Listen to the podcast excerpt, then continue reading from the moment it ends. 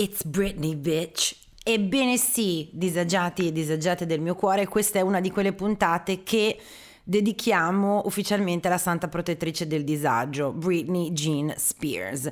Mai momento fu indicato come questo per tuffarci poi appunto nella lettura del libro suo biografico autorizzato finalmente, a differenza di tutti i i documentari che escono a destra e a manca, The Woman in Me. Dunque eh, ho pensato che era mh, mm, più che necessario darvi un pochino insomma mia, i miei insight, le mie opinioni, le mie impressioni di questo libro che comunque consiglio di leggere. Per fare questo non potevo che non invitare, non potevo che non ho invitato un'altra authority in quanto a Britney, una scrittrice molto brava che capisce perfettamente lo spessore e la rilevanza culturale della storia della santa, ovvero Olga Campofreda, la scrittrice Britney Afficionada come la sottoscritta e questa puntata la dedichiamo alle eh, nostre impressioni su The Woman in Me. Quindi attenzione perché se non l'avete letto ci sono evidentemente degli spoiler, il mio livello di disagio è basso perché sono carica come una molla di questa bu- nuova Britney che si racconta come vuole lei, mette i suoi paletti e ci dice la sua verità. Quindi sigla.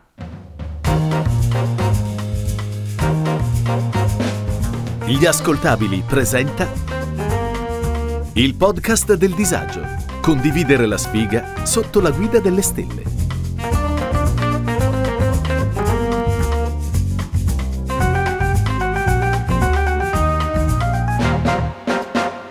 Questo è un podcast che mira ad esplorare il disagio di vivere in tutte le sue fantastiche forme ed espressioni, dalle relazioni più disfunzionali al fastidio di essere secondogeniti, passando dai traumi dell'infanzia alla scarsa igiene del Settecento.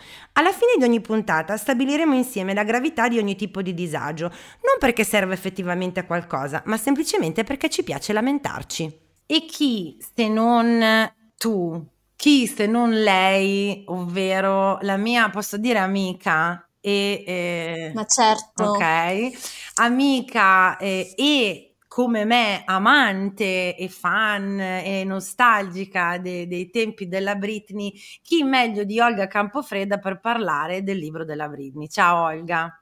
Vale, ciao, grazie per questo invito. Eh, ho aspettato il momento di parlare di Britney, del suo memoir, delle ri- nuove rivelazioni sulla sua vita sulla conservatorship con te e soltanto con te. Non vedevo l'ora e sono così contenta che finalmente stiamo riuscendo a farlo. Bene, anche perché esatto, la nostra amicizia è nata proprio grazie alla Britney. Io leggevo un articolo online e, e così trovavo te che eh, dal tuo libro appunto Ragazze per bene citavi un certo passaggio in cui appunto la Britney era protagonista e di come questo si coniugasse con la storia della tua eh, protagonista, la protagonista del tuo libro, e ho detto aspetta, fermi tutti, io devo parlare con lei assolutamente, eh, inter- interfacciamoci. Dunque, io ti direi a che livello della scala Spears ti troviamo oggi, anche pensando appunto all'uscita del libro. Allora, io direi che oggi come livello siamo eh, video di Gimme More. Video di Gimme More che ti ricordo lei ha girato da sola una delle, delle diciamo poche cose che in quegli anni lì è riuscita a fare autonomamente, il risultato un po' cringe, un po' goffo, ma sicuramente eh, autentico, perché era quello che voleva lei.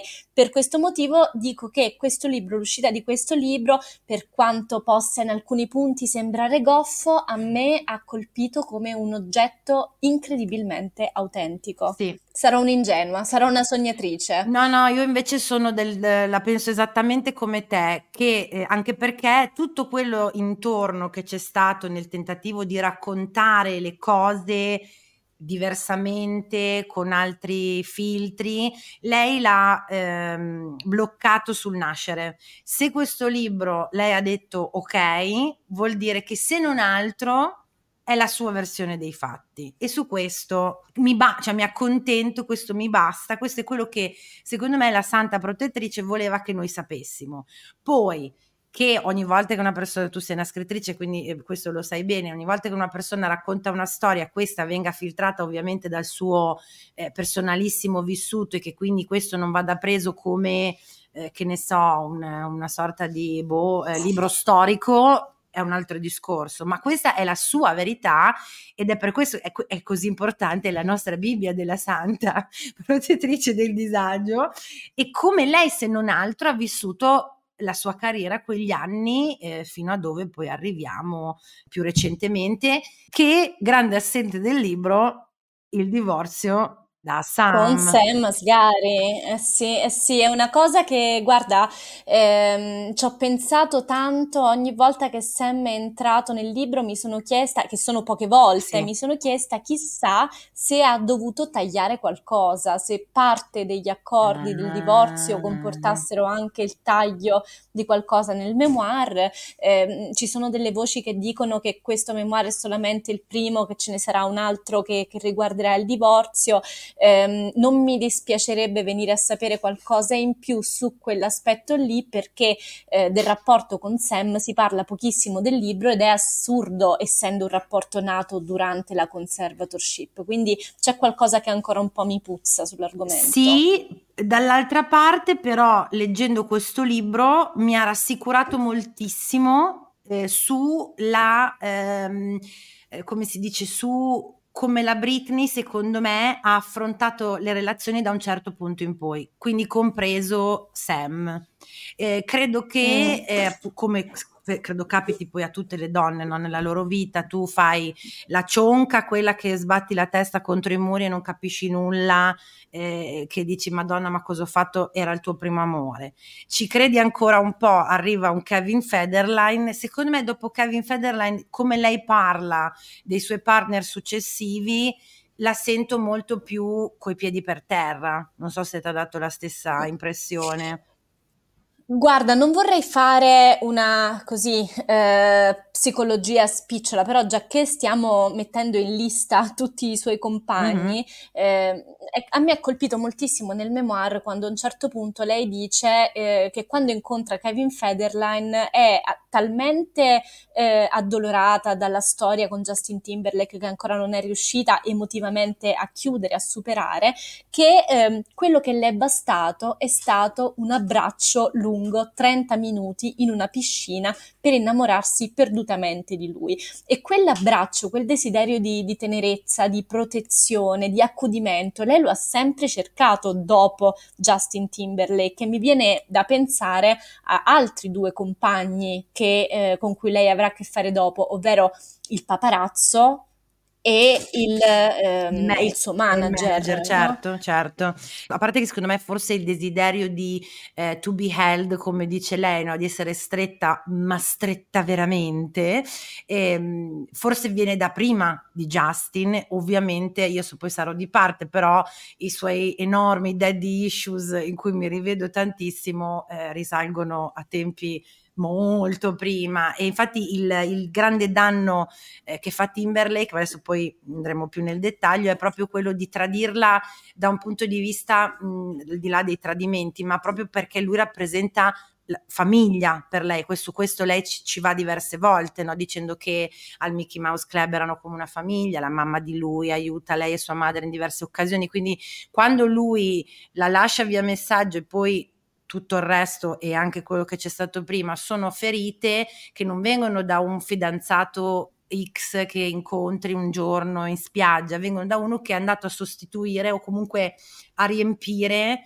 un- un- una mancanza atavica che è quella poi paterna, eccetera, eccetera. Comunque adesso ci arriviamo perché andiamo per ordine. Poi tu secondo me con i nomi avrai più memoria e sarai anche più brava di me perché io dopo Kevin Federline riuscissi, e a parte Sam, nomi dei suoi partner proprio zero, non mi ricordo niente. E, ah no, aspetta, sì, beh, il flirt con Co- Colin Farrell, ma per pura invidia. Quello è indimenticabile, eh. quello è indimenticabile, sì, anche un po' invidia. Mi è eh. piaciuto molto il modo in cui questo flirt è cominciato, ovvero lei che sa che lui è in città a, a girare un film e si presenta direttamente sul, sul, set, non solo si siede alla sedia del regista e non, non voglio sbagliarmi, ma era Scorsese. Forse, Credo proprio di sì, ma lei sai cosa gliene frega che fosse Scorsese, secondo me? No, no, forse non lo so. Comunque era un. Forse lui stava girando SWAT. Che non mi pare no, che SWAT, sia un film di Se è SWAT con... non è Scorsese. Allora... Non è Scorsese. Ecco, dobbiamo fare chiarezza su questa cosa, ma ricordo che lei si siede alla sedia del regista e lui arriva per chiederle di essere diretto da lei, cioè pensa è già, è già un film a luci rosse questo, secondo me. È, è una scena be- sì, bellissima sì. in cui Britney prende un po' le mani di questa sua eh, femminilità, sensualità che ha sempre un po' ricercato crescendo, cioè io mh, quando penso anche alle foto che Britney si fa da sola su Instagram, foto che eh, magari fatte da una Kim Kardashian qualunque, da non so, anche Emily Ratakowski, sì, no? sì, che sì. si fa le foto da sola, nuda. Però ecco, Britney è sempre un po' goffa quando cerca di essere sexy, lo è sempre stata, non è mai stata una, un, un, emblema di, di, sensualità, l'hanno sempre dovuta addobbare eccessivamente per renderla eh, attraente dal punto di vista proprio del, così, del mm, attractiveness, sì, del, sì, certo. della sexiness, no? E, ehm, e però Ecco, in questo libro si capisce molto bene questa sua rincorsa ad una femminilità che vede ovunque e che vorrebbe interpretare ma non ci riesce, mai totalmente. E di cui lei dice essere stata privata. La grande denuncia di questo libro, al di là del, eh, di quello che, come ti dicevo, fuori onda gratta i pruriti di chi vuole sapere retroscena dell'epoca, secondo me la grande verità che se ne eh, evince è che lei eh, scusami, la cosa che lei denuncia, ecco, più di tutto, oltre a averle tolto il controllo della sua vita per un lungo tempo, eccetera, è di averle tolto la sua femminilità e la sua essere donna da un punto di vista sessuale. Prima eh, spingendo la propaganda del ah guardate la vergine ragazza per bene della Louisiana però un po' sexy piccante Lolita che però dietro le quinte doveva rimanere ve- vergine per bene, a modo, eccetera.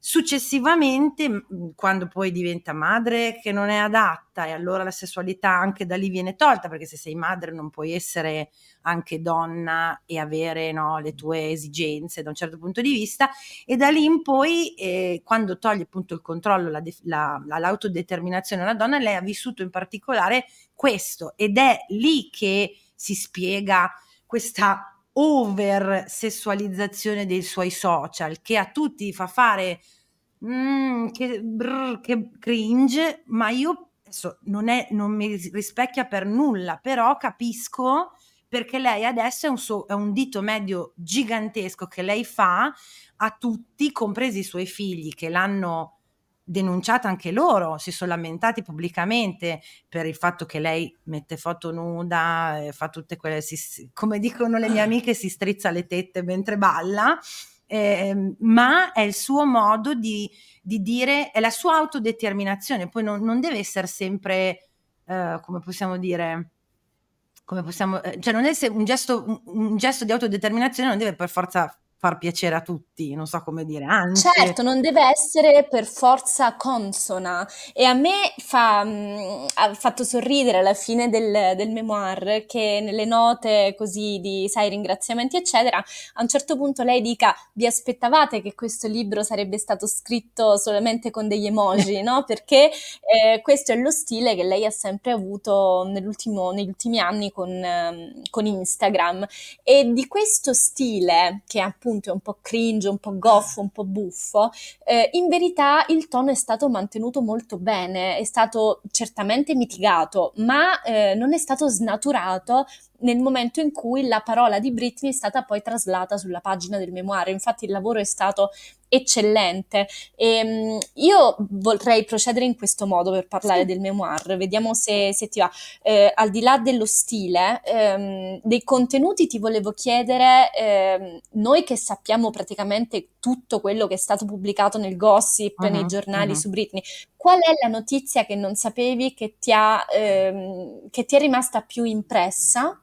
Ce ne sono diverse, magari ne diciamo un paio. Uh-huh, uh-huh. E poi eh, qual è invece la notizia che avresti voluto leggere in modo più approfondito, perché secondo me, come dice eh, un articolo che ho letto recentemente sul New Yorker, ci sono tanti punti in cui Britney fa dei passaggi un po' troppo veloci.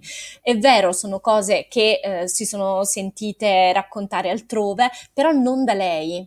E quindi questo sommario a me ha dato il senso di rispondere ad una fretta più editoriale che, che sua. Eh, volutamente sua narrativa. Quindi insomma, vediamo un po', dimmi, dimmi queste, queste, cose. Allora, io sono rimasta, che, che, magari non è quello che, perché magari appunto non è quello che ha colpito tante altre persone, mi ha colpito molto che da subito lei eh, fosse in charge di alcune scelte proprio artistiche sue, mentre ero convinta da un certo punto di vista che fosse davvero come l'hanno definita in tanti un prodotto e avendo lavorato io in, passato nel, nel, dietro le quinte dell'industria musicale ho detto ma evidentemente c'è la formula della canzone, del video che la lanciata nella super strato, stratosfera della fama mondiale, ovvero Hit Me Baby One More Time, sarà stata eh, il risultato di una think tank di eh, produttori discografici, stylist, eh, parrucchieri eh, o che ne so io, che hanno detto bene, lì ti vestiamo da scolaretta perché fa rizzare chiedo scusa, le, le, le cose a mm, ok, e lì invece un po' sportivella, lì invece un po' cosa? Scoprire che dietro l'idea del video e alla, um, eh, anche a come si è vestita, tutta una serie di cose, ci sia invece proprio la sua eh, la sua scelta artistica mi ha fatto molto piacere innanzitutto perché vuol dire che insomma ci ha avuto anche una certa, un certo acume e poi non, non me l'aspettavo, cioè pensavo che lei magari avrebbe col senno di poi lamentato come ha fatto per altre cose, dicendo ah mi hanno fatto mettere la divisa da scolaretta, io invece volevo fare quest'altra cosa. Invece capendo anche il suo amore per il basket, il fatto che lei fosse no, una playmaker, eccetera, ho capito che quello lì era farina del suo sacco e mi ha stupito molto. E tu invece? Mm. Ma per me, ehm, al di là della notizia sull'aborto, che era già stata spoilerata dai giornali, ovviamente, eh, una cosa che non sapevo e mi ha completamente scioccato è stata sapere che lei ha perso la verginità a 14 anni. Già, già. E che fumava da mm, molto prima, nonché beveva con sua madre all'età di 13 anni. Già, già. E, e, c'è la scena in cui lei racconta che lei e la madre si allontanano dalla città, vanno a bere in questo posto eh, nei, nei sobborghi, lei assaggia questi cocktail ed è giovanissima ed è praticamente, se non sapessimo eh, quello che poi sarà dopo di lei, il preludio ad un'altra vita, la vita della ragazza appunto del eh, redneck di provincia che, che finisce male, mm, no? Mm, mm, eh, sì, per... Sembra un film quasi, un po'. Sì, no, per, ehm, è, è tutto, fa tutto parte, cioè mi ha stupito sì, però mi tornano i conti perché effettivamente lei poi ci spiega che non ha mai capito in una frase che quella mi ha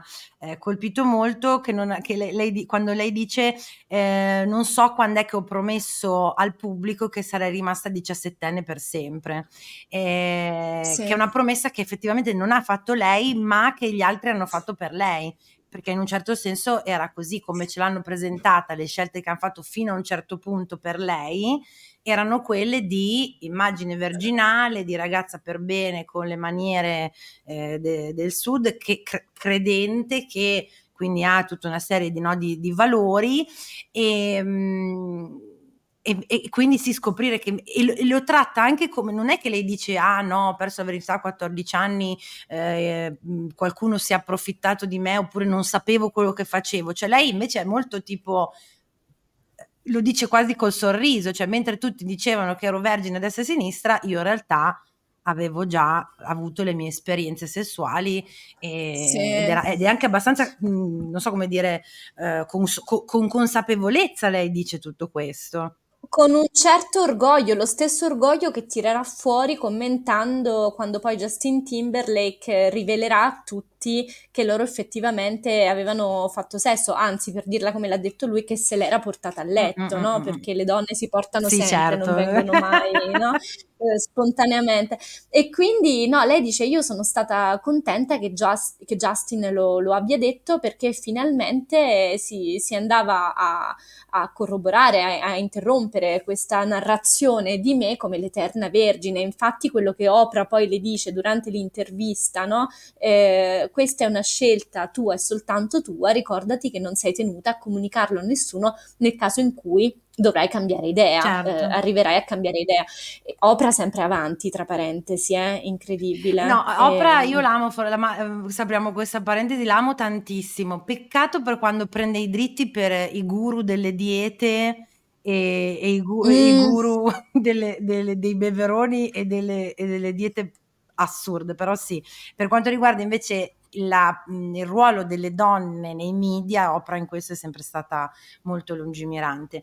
E aspetta, siamo partite da cos'è quella notizia che, che, che hai letto che non pensavi?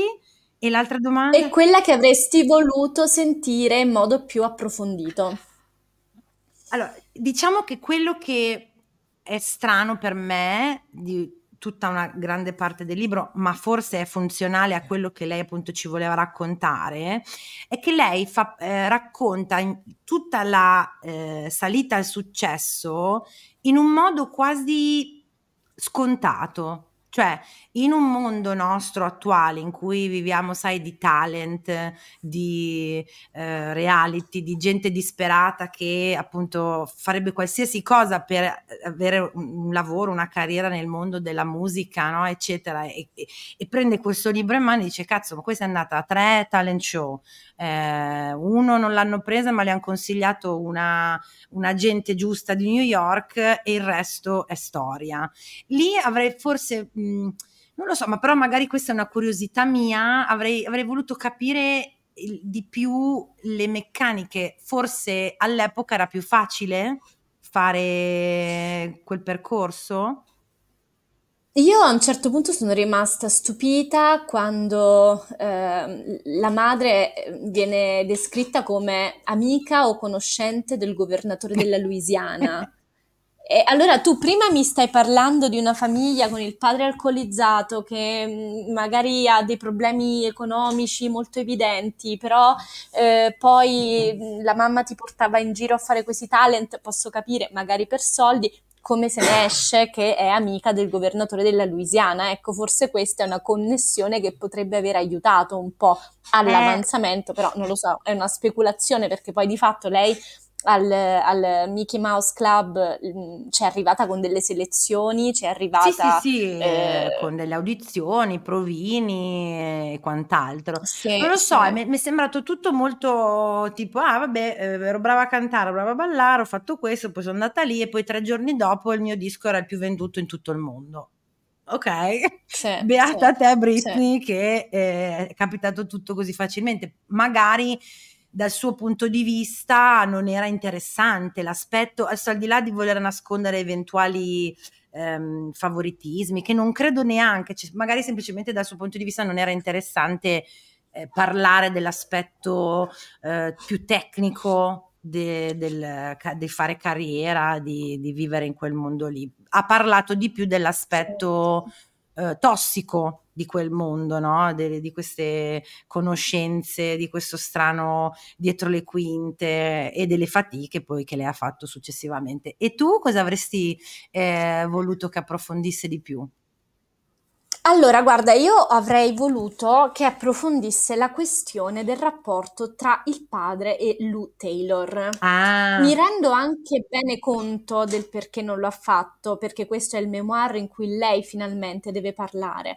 Però se prendiamo eh, anche gli altri documentari, Framing Britney, fatto dal eh, New York Times, ma anche Britney vs. Spears, che era uscito su Netflix un po' di tempo fa, si parla di questo ehm, padre che a un certo punto deve tantissimi soldi, una cosa come 40.000 dollari, a questa chiesa, questa parrocchia cristiana, non so bene di quale mm, loro erano, erano, come si chiamano, scusa, erano non evangelisti, eh, quello... metodisti o santi del settimo giorno, ora non sì, una, una, di queste di que- varietà esatto, così, esatto. un po' settarie. Mm-mm. E, e lui, cioè, prima di tutto, come ti fai ad indebitare con una parrocchia? Ok. Secondo, come ti fai ad indebitare per 40.000 dollari con una parrocchia? Terzo, questo è chiaramente il nodo per cui Lou Taylor a un certo punto si prende in mano Britney.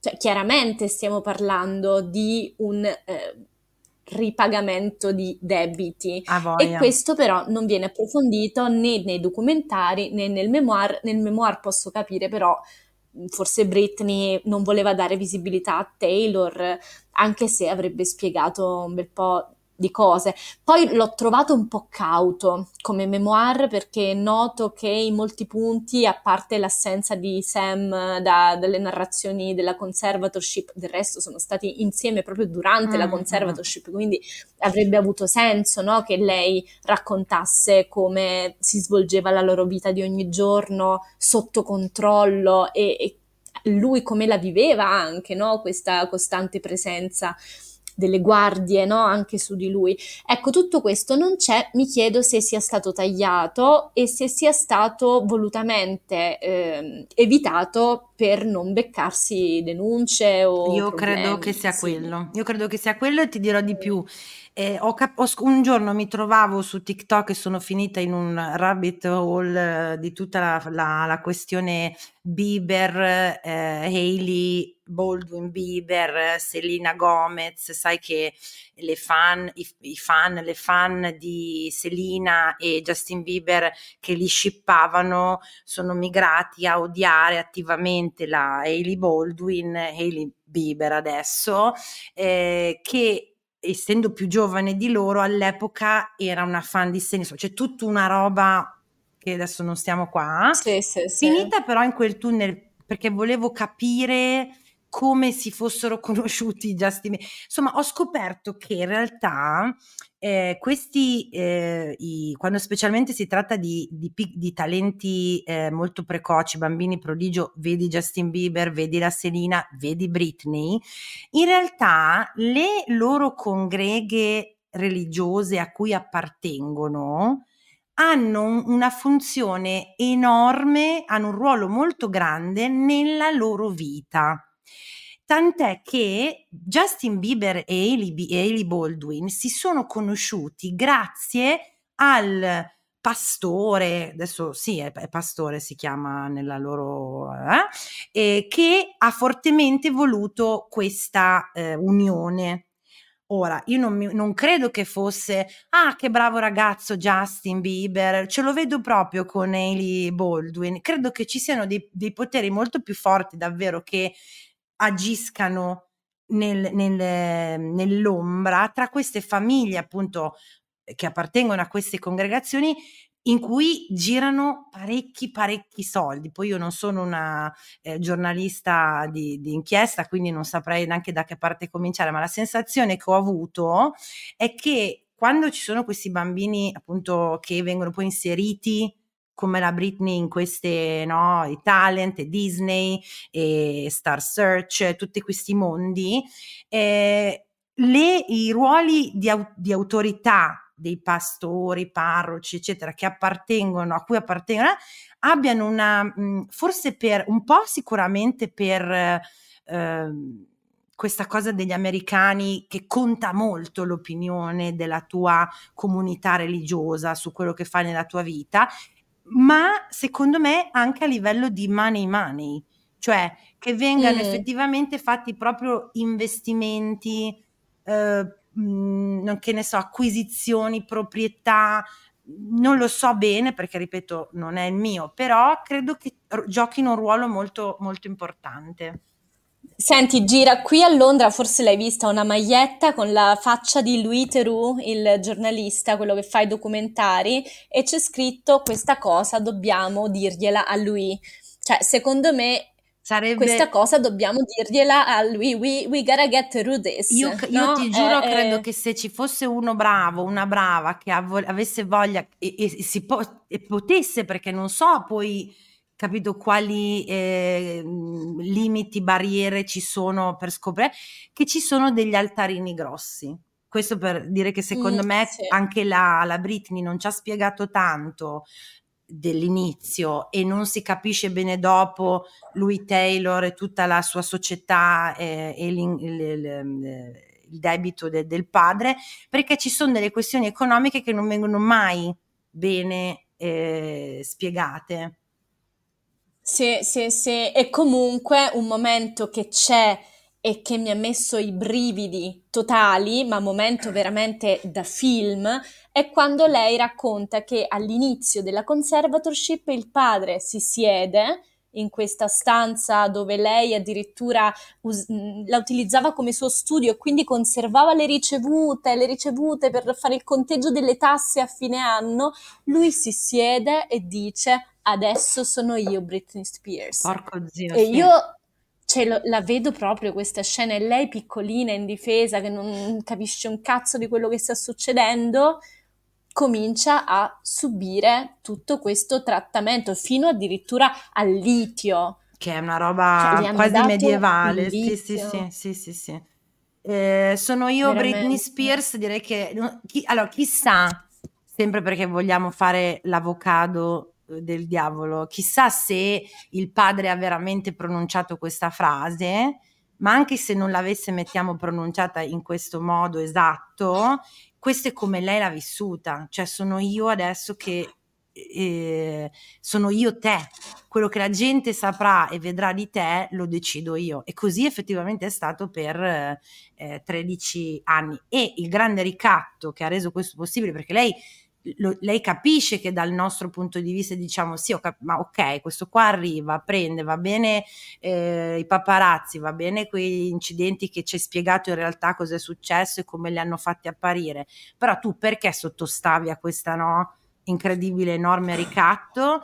E la risposta eh, che ci piaccia oppure no, eh, io per esempio che non sono madre e non voglio essere madre, quindi non la capirò mai, è per i miei figli. E ed è lì forse anche eh, l'altra cosa che mi ha fatto, m'ha fatto parecchio emozionare perché eh, una cosa è dire io amo i miei figli, i miei figli sono tutto per me, i miei bambini, ma per che lei fa spesso no, questo tipo di, di commento. Un'altra è arrivare al punto di stare 13 anni in questo tipo di regime di, di cose semplicemente per poter avere accesso ai tuoi figli. E questa, scusate, se non è questa una madre, io non lo so cos'è. Sì, sono d'accordo. Guarda, è un libro che mi ha, mi ha smosso tantissime cose dentro, mi ha commosso tantissimo, mi ha oltraggiato tantissimo e appunto questa scena del padre forse è stata la- il punto più, più alto, no, di, eh, di orrore, di disgusto che mi ha fatto provare. Mi ha anche, eh, devo dire, e perdonami il, il termine, strappato, cioè un- qualche sorriso mi ha, mi- e anche un po' incringiato perché se c'è, se ci fosse un tapiro d'oro da consegnare a qualche personaggio di questo sarebbe, dimmelo tu, Ah, dimmelo tu, il tapiro d'oro alla, a chi lo daresti di quei dei personaggi ah, vabbè, alla di sorella. questo libro? Alla sorella un tapiro io glielo darei forse di piombo Eh, perché sì, la sì, sorella sì. è proprio una grande stronza, però io tapiro d'oro lo, dire- lo darei a Justin, che è quello che dal libro esce proprio non solo mh, mh, negativamente, no, parlando perché è stato uno stronzo e poi vedremo perché, ma esce proprio ridicolo, cioè ridicolo sì. perché ti dico, c'ha questi due momenti fantastici, direi, cioè fantastici, poi ovviamente le, le, parole le prendiamo sempre nel contesto, in cui eh, lei sta abortendo con una pillola sulla, sul pavimento di una camera d'albergo, non si deve sapere che lei sta abortendo perché altrimenti scoprirebbero anche che ha fatto sesso. E ehm, lui per alleviarle questi grandi crampi, questo dolore che lei prova, cosa fa? Prende la chitarra. la chitarra. e comincia a strimpellare. E lui che strimpella e cerca di farla sentire meglio con le sue canzoni, con le sue ca- eh, oltretutto, che sarebbe già... Che è proprio un classico, ce l'abbiamo secondo me anche nel nostro no immaginario... Um, un po' da cinepanettone, quello che il, il, cantautore che gli piacciono talmente tanto le sue canzoni che te le canta per trombarti quando poi in realtà ti dici no ma che palle però ste canzoni. È, è, un po' tipo la scena dei vari Ken nel film di Barbie al falò che cominciano a cantare, a suonare la chitarra, cioè un po' così, già, salvo che già. siamo in una situazione assolutamente tragica, assolutamente drammatica, mm-hmm. no? Mm. E quindi eh, Tapiro d'Oro Justin Timberlake anche poi per quel suo siparietto un po' da eh, Straight Outta Compton, no? In cui loro a New York giovanissimi camminano, lui si atteggia un po' a rapper, eh, a rapper sì, nero, sì, sì, anche utilizzando lo stesso gergo, lo stesso, la stessa inflessione. Eh, senza però essere Eminem. e quindi e lei... bah, anche quello è stato abbastanza basso come momento. Sì, e mi è piaciuto molto, però vedi, inter- ecco, una cosa di tutto il libro eh, allora, io, non fraintendetemi, io non penso che la Britney sia stupida, assolutamente. Io penso però che sia un po' ingenua sicuramente e che il tipo di vita, cioè dove è nata, il tipo di vita che ha vissuto e tutto quello che è successo dopo le ha impedito di avere un occhio critico su tante cose. Un po' mettici l'educazione, un po' mettici la sua predisposizione, un po' mettici il fatto che adesso appunto, cioè che lei non ha accesso non ha avuto sempre accesso a dire voglio andare a vedere quel film per dire oppure eh, vado a teatro perché la mia amica mi ha consigliato ok. Ciò nonostante lei è molto consap- è molto mh, mm, eh, lungimirante su certe cose cioè questa cosa dei Backstreet Boys che c'è questa dicotomia no, tra i Backstreet Boys e gli NSYNC, cioè che i Backstreet Boys erano ben consapevoli di essere bianchi e che il loro pubblico fosse bianco e, che, e quindi non si atteggiavano in quella maniera col senno di poi ridicola e che invece gli NSYNC si stavano proprio cercando di posizionare in una maniera diversa, cioè quella di eh, col pantalone basso baggy e Justin Timberlake adesso sta girando tantissimo quel video di lui che fa beatboxing che pensa di essere eh, che ne so, appunto genuine e invece sembra mio cugino al barbecue, no? E, e lei di questo, cioè, non so come dire, non, era, non è mai stata, specialmente sul business, sulla musica, le performance, le scelte discografiche, non è mai stata una scema per niente, né per quanto riguardava se stessa, né per quanto riguardava gli altri artisti che incontrava. Poi certo, anche lei eh, ha come quei momenti da, eh, eh, di fangirling, tipo quello meraviglioso con eh, Mariah Carey, che per lei sarà sempre Mariah Carey, non solo Mariah, perché è talmente alta, no? talmente brava, eh? che eh, quando nessuno, in tempi non sospetti, Mariah Carey aveva già la ring light, mentre noi abbiamo dovuto aspettare vent'anni per averne una in tutte le nostre case. E lei era già santa. Lei era già santa, sì, sì, sì. Ciao, sono intelligenza artificiale. Per gli amici, AI. Cecilia Zagarrigo mi ha invitato a confrontarmi con Bernardo Cumbo, Roberta Bonacossa e tanti altri famosi divulgatori. Gli ruberò il lavoro? Scopritelo ascoltando Intelligenza Reale. Eh, guarda, mh, mhmm, credo sì, un libro veramente che mhmm, mi ha sorpreso in quello che io non pensavo mi avrebbe sorpreso, perché come dici tu, noi che abbiamo seguito un po' anche in tempi non sospetti le sue avventure, ehm, non quelle raccontate da TMZ, per intenderci, no? non quella narra- narrativa scontata, brutta che va avanti da chissà quanto tempo. Quindi io le sapevo, tipo la, la, la parte in cui lei spiega meglio e di nuovo il perché di essersi eh, rasata i capelli nella famosa scena che secondo me la l'ha, l'ha portata proprio nell'Olimpo dell'iconografia pop, uh, storia del, del, pop mondiale, cioè Mirado 666 e do l'ombrellata famosa al paparazzo, no? Lei sottovoce lo, lo disse già all'epoca che si, era, che si era rasata perché non ne poteva più, ma nessuno l'aveva ascoltata. Io mi ricordo che Cerca che ti cerca qualche intervista in cui lei timidamente aveva spiegato questo gesto, era uscita, cioè le diceva, eh, aveva spiegato forse in maniera, se vogliamo, un po' maldestra, però le aveva detto, allora io da tutta la vita che la gente mi mette le mani nei capelli e le extension e la piega, il fone, quattro ore prima di ogni show e quattro ore dopo lo show, non ne potevo più e allora li ho, li ho rasati. No, nessuno era disposto ad assimilare questa cosa, adesso eh, dal libro lo spiega pure meglio.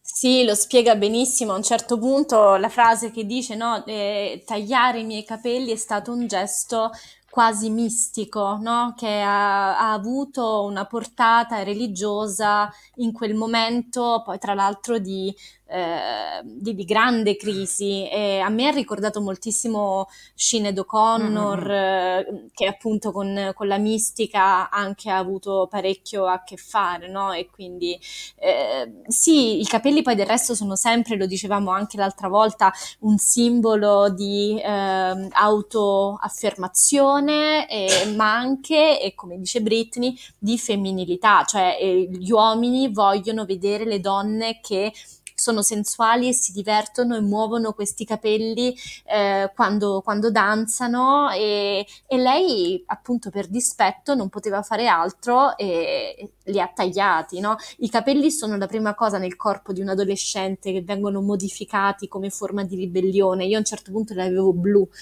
per Guarda. grande dispiacere e scandalo della, della, mia famiglia. Li ho avuti blu, li ho, li ho avuti eh, mezzi neri, mezzi bianchi, insomma, per atti di ribellioni primordiali che poi se ci pensi non facevano male a nessuno, però perché proprio i capelli? Perché è quella parte del nostro corpo che possiamo modificare con più facilità, no? E, è un camuffamento o è forse un avvicinarsi a quello che assomiglia di più alla nostra idea di noi? In quel caso per Britney un'idea di una persona che non voleva essere più manipolata. Mm-hmm. E lei coi capelli fa un altro gesto di eh, ribellione passiva, tra virgolette, nel senso che ovviamente noi non, non c'era dato, noi fans intendo, noi fan non c'era dato di saperlo, però eh, nelle sue performance di Las Vegas, che è poi la sua prigione eh, lavorativa, perché oltre a il danno psicologico di non poter avere potere decisionale sulla tua vita, sulla tua carriera, eccetera, eccetera, lei aveva questo ingaggio massacrante e quando dico ma stesso lo so che la gente va a lavorare in miniera, ma davvero tutti gli artisti che hanno fatto Las Vegas hanno confermato in un modo o nell'altro, vedi Lady Gaga, vedi Celine Dion, insomma, vedi tutte le grandi, che Vegas guadagni i milioni di dollari, ma è obiettivamente massacrante perché hai tipo 5 show a settimana, show che durano 4 ore, immaginati doverlo fare senza, cioè demotiva, in maniera da una persona che non ha nessuna motivazione se non che non ti fanno vedere i tuoi figli. E, e lei che mi ha molto eh, intenerito dice che sempre appunto mh, consapevole del fatto che gli uomini per sapere che ti diverti vogliono vedere che eh, ballando scuoti i capelli, lei ballava senza scuotere i capelli e a pensare alla disperazione di arrivare a cercare di segnalare in maniera così quasi rassegnata, però presente il tuo dissenso. Cioè non poteva fare altro che vabbè, ballo lo stesso, un po' così, ma non ci metto quell'energia, quella, quella roba che lei sapeva rendeva grandi le sue performance. Sì, sì, sì, è vero. No, lì l'ho sentita, è, è una- veramente una bellissima parte, questa parte del 2007 è una delle più coinvolgenti, forse meglio approfondite di tutta la, la, conservatorship. Un'altra parte che mi ha veramente molto commosso è stata eh, quella in cui lei in rehab viene avvicinata da questa infermiera che a un certo punto le mostra i video di questo movimento Free Britney che comincia a farsi avanti, no? a contestare la sua situazione eh, di prigionia, diciamo, all'interno della conservatorship. C'è un pezzo che non so se hai sotto mano. Sì, cara che sarebbe bello leggere per piangere un po' esatto, insieme. se vogliamo. Eh, sì, perché i passaggi sarebbero tantissimi. Questo effettivamente per chi è fan della Britney e chi ha eh, sentito quel periodo lì è il momento del libro in cui proprio tra l'altro cambia anche il registro perché parla direttamente a, a ogni persona no? de, de, de, della, della categoria e dice non credo che molta gente capisca quanto il movimento Free Britney sia stato vitale per me, soprattutto all'inizio. Anche in seguito, durante le udienze in tribunale, vedere che tante persone si battevano per me è stato molto importante, ma all'inizio mi ha davvero toccato il cuore perché all'epoca non stavo per niente bene e il fatto che i miei amici e i miei fan abbiano capito cosa stava succedendo e si siano fatti in quattro per me è un debito che non riuscirò mai a ripagare. E qua c'è quella proprio da, da, da massacro. Se anche tu hai preso le mie parti quando ne avevo più bisogno, ti ringrazio con tutto il cuore.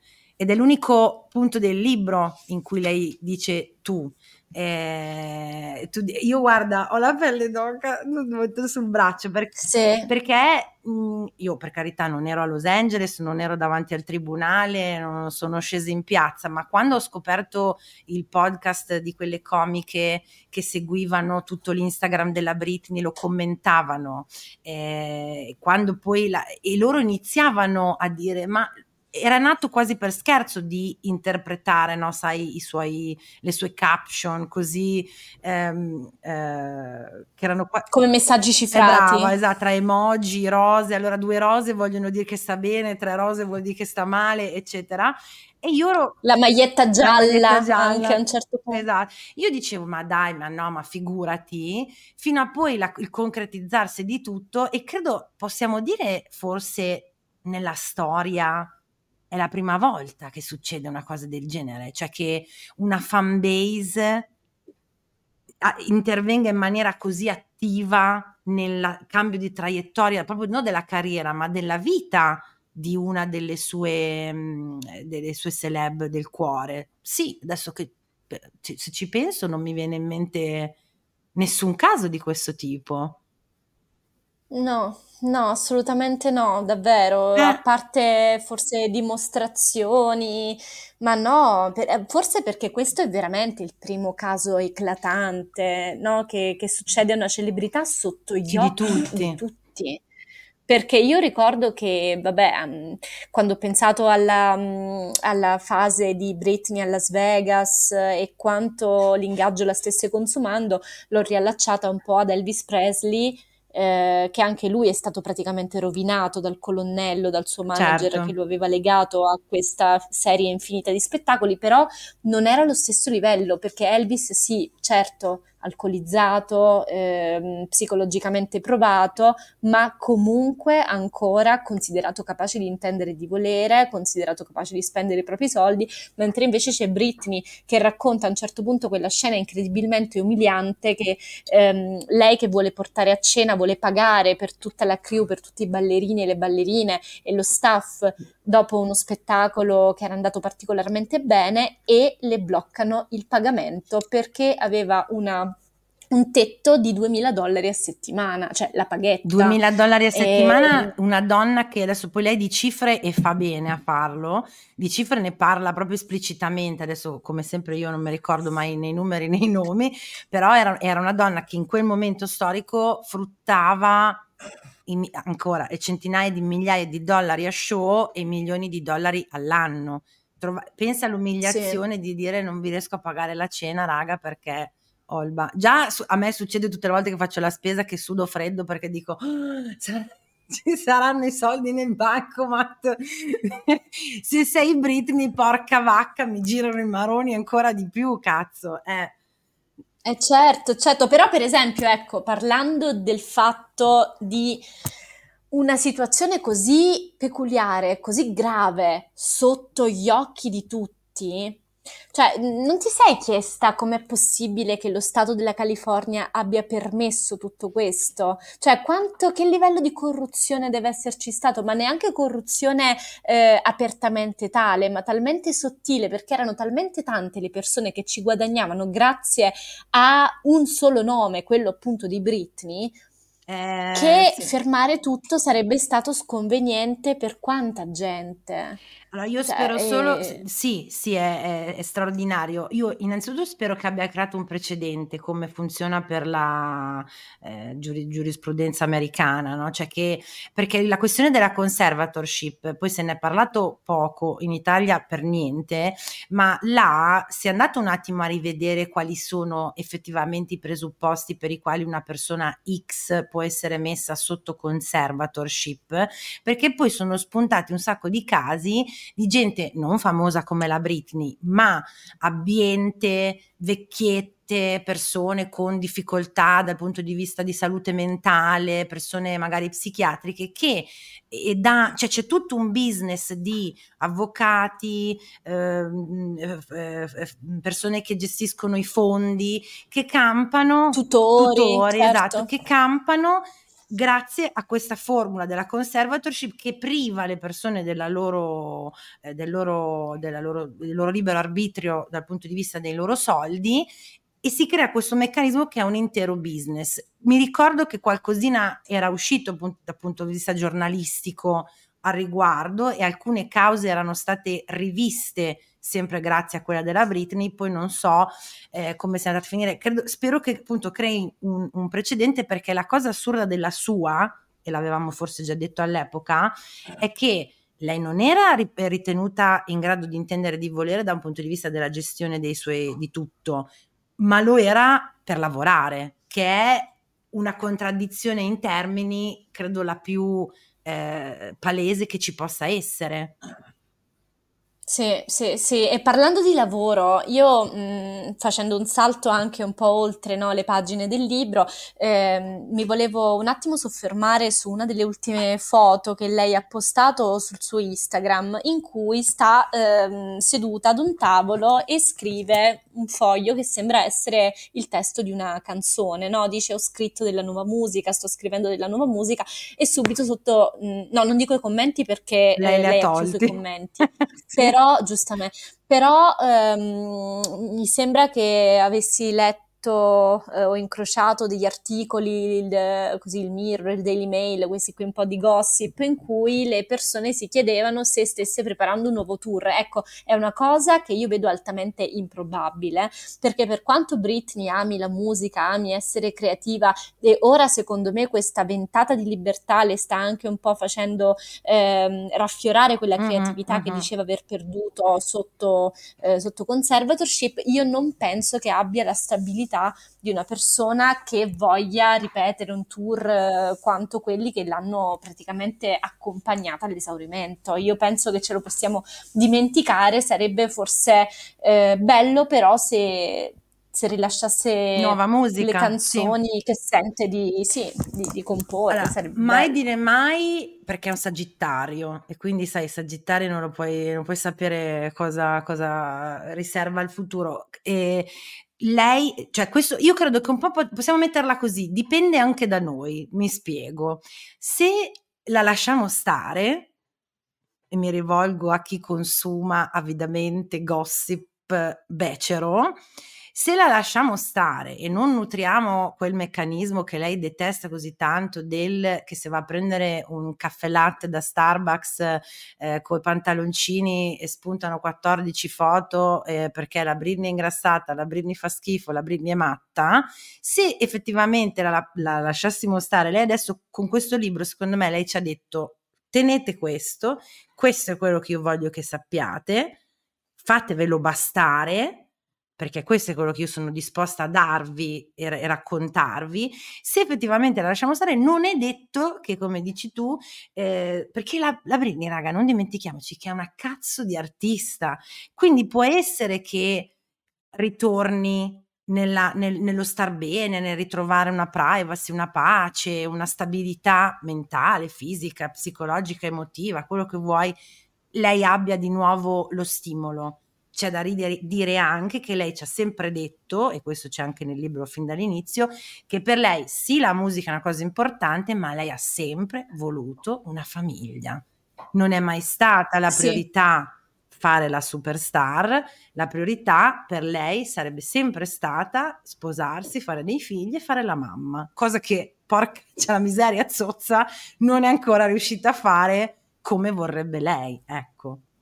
Certo, certo, e sicuramente sarebbe stato eh, col senno di poi, chissà quanto disruptive in una situazione come quella di fine conservatorship, no? Con Ashgari che era pronto a tagliare la corda. Io ricordo che se a un certo punto lei aveva annunciato questo aborto spontaneo di cui entrambi, insomma, la coppia si era rammaricata, lo avevano annunciato sui social e mm, è stato un momento molto triste perché mh, non so, cioè si vedeva proprio che lei voleva questa famiglia con Sam e lui però già era pronto quasi ad andare via, secondo me. Lui era già, già pronto quasi momento. ad andare via e noi eravamo già pronti quasi a dire sì, ok, va bene tutto, può ballare eh, nel suo soggiorno, ma un altro bambino no, eh. eh raga, fino a prova contraria non è illegale. C'è, c'è, c'è gente secondo me in situazioni peggiori di lei che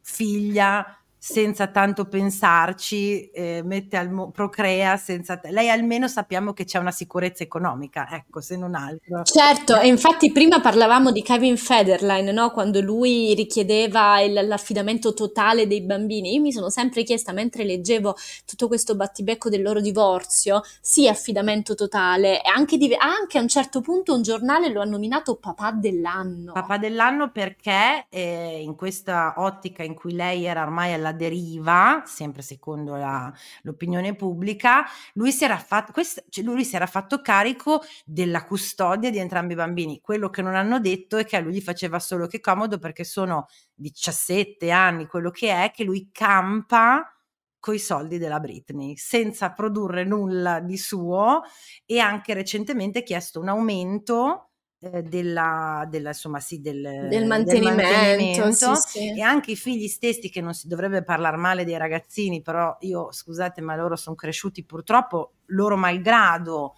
eh, nel, nella mentalità di Federline eh, hanno il pepe al culo perché uno dei due sta diventando maggiorenne e questo significa che anche a lui spetterebbe meno io credo che lei continuerà a foraggiare nonostante tutto, per, proprio perché lei credo che... Cuore di mamma. Esatto, perché credo sì. che lei li ami profondamente, ma fa bene quando dice brutti stronzetti viziati, non, di, no, non dicevate così quando l'albero di Natale era pieno di regali ma no, quella, quella, quel passaggio lì è devastante. Quella scena mi ha fatto, sì, sì, che lei gli fa il regalo di Natale e loro vanno subito al centro commerciale a cambiarselo con quello che desiderano loro veramente. Guarda, tristissimo. Molto, molto. Tristissimo, ehm... tristissimo. Come pure un'altra cosa veramente incredibilmente triste, triste è quando lei dopo aver, e questo è un flashback, andiamo, torniamo dietro a Timberlake, dice che dopo che lui l'ha lasciata con il messaggio,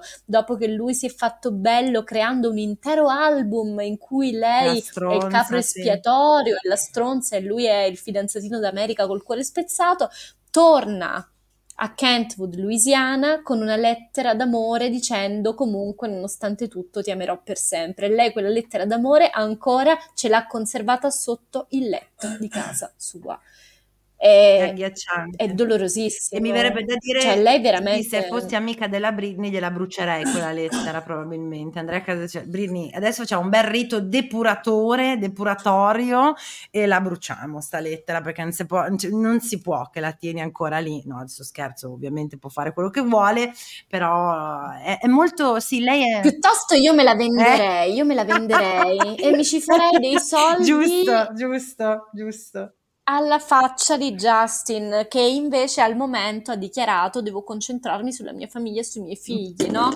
E la, come si chiama? La, Jessica la moglie, Bill, eh, Jessica Bill. Jessica Bill, Jessica Bill che ha detto per colpa della- dell'uscita di questo memoir non ci siamo riusciti a godere il nostro weekend dell'anniversario di matrimonio. Sorry, Quella è stata una sorry Jessica, una- Eh, eh, anche sti cazzi Jessica Bill. affermazione inappropriata perché, ma sai quanti gran cazzi me ne Esatto. frega del vostro anniversario di matrimonio dopo che una per 13 anni è stata silenziata e, e non ascoltata, quindi dai, veramente squallido, Guarda, se, squallido. se all'epoca non ebbe, tra virgolette, la sua rivincita, e lo so è che non è una magra consolazione, ho goduto molto del fatto che questo libro sia uscito proprio a cavallo della reunion degli NSYNC, che ho come il sospetto non sia andata così bene il lancio dell'album della reunion.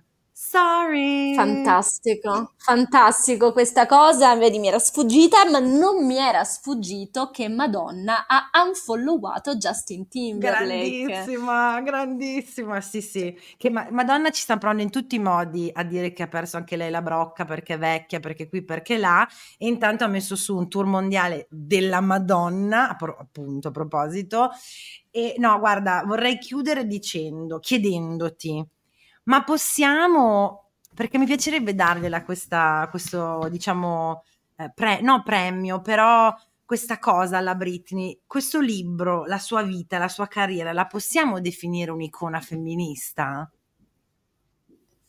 Guarda, eh, secondo me è un- questo libro è una geografia di una femminista in formazione. Sì, perché lei sta, sta comprendendo adesso che cosa significa agency, che cosa significa autodeterminazione ed è, è surreale Mhm. in un mondo in cui mh, insomma eh, il Me Too è entrato nel mainstream, il discorso femminista è entrato nel mainstream, mentre lei ne stava uscendo, no? Non, non stava uscendo dal mainstream, ma dal mainstream era tenuta lontana, certo, no? certo. Lei non leggeva, non, non era consapevole di quello che stava succedendo intorno e, e probabilmente non ha neanche ricevuto un'educazione tale Zero. da fornirle certi strumenti. Mi, rendo- mi chiedo solo se questa storia fosse successa 40 anni dopo, no? S- Ad una persona che ha vissuto il Me Too, Non sarebbe successa. forse Io credo che lei è una vittima sarebbe successa. sacrificale di qualcosa che speriamo per fortuna non può, non può più essere.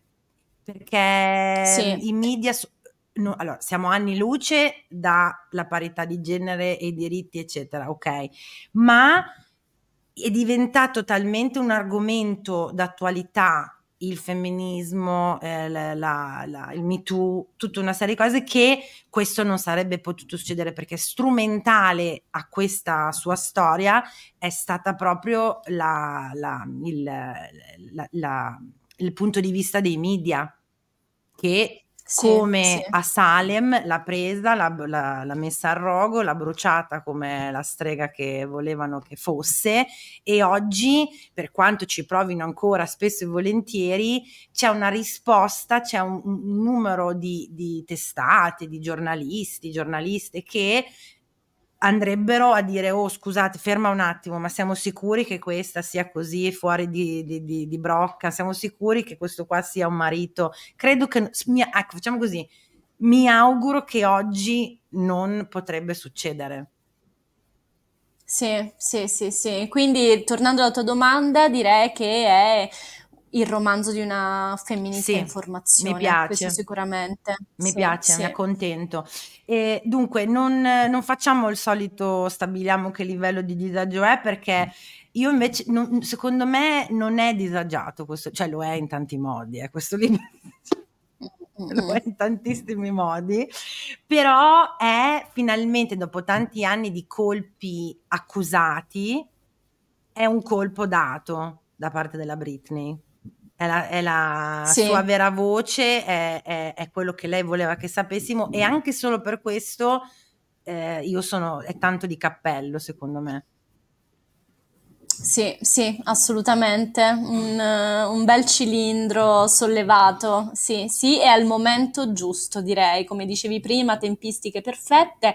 Adesso aspettiamo questo, questo sequel in cui vorrei avere qualche informazione in più su questo mega divorzio di cui anche i giornali hanno detto poco, quindi terrò sotto osservazione il mirror, che qui in Inghilterra sono sempre top level per il gossip. Hanno detto poco, secondo me, anche grazie all'uscita di questo libro, credo.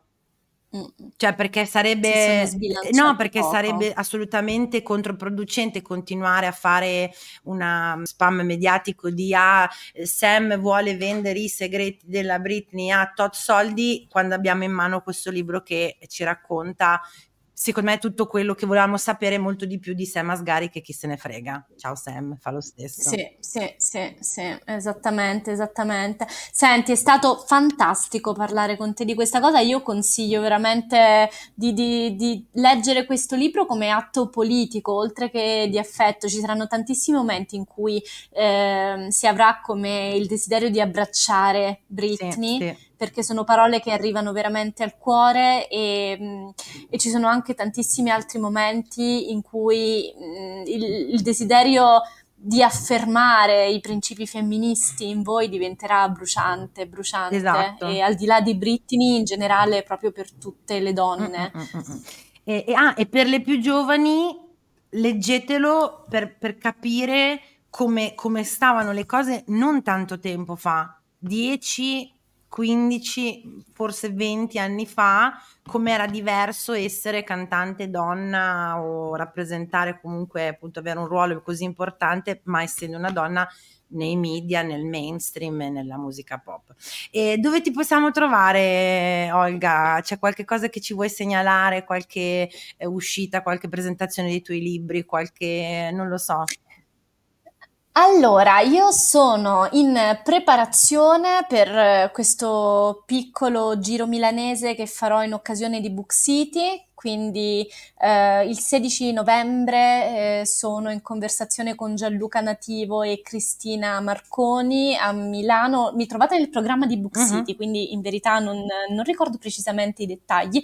Eh, venerdì sono da Verso Libreria per presentare la collana Elettra e a Firenze, una cosa a cui tengo molto, domenica 19 eh, per Straziami ma di baci saziami, mm. che è questo, questo eh, mini spettacolo presentazione organizzato dalla libreria Ornitorinco in cui praticamente gli autori sono invitati a parlare di tutto fuorché dei propri libri mm. e quindi dopo un anno passato a raccontare ragazze per bene mi chiedo saprò parlare di, di altri libri? Hai appena parlato del libro di Britney Spears con me per un'ora, figurati se non sei in grado.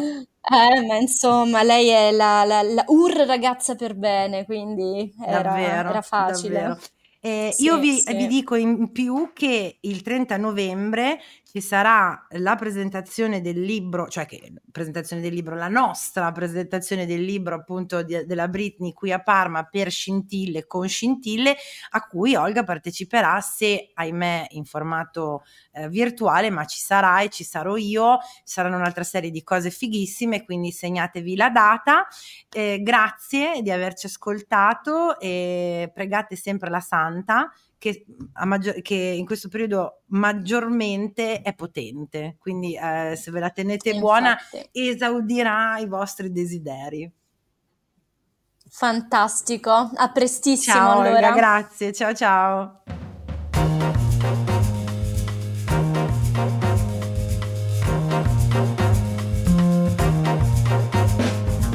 Avete ascoltato il podcast del disagio Condividere la sfiga sotto la guida delle stelle. Una produzione Gli Ascoltabili.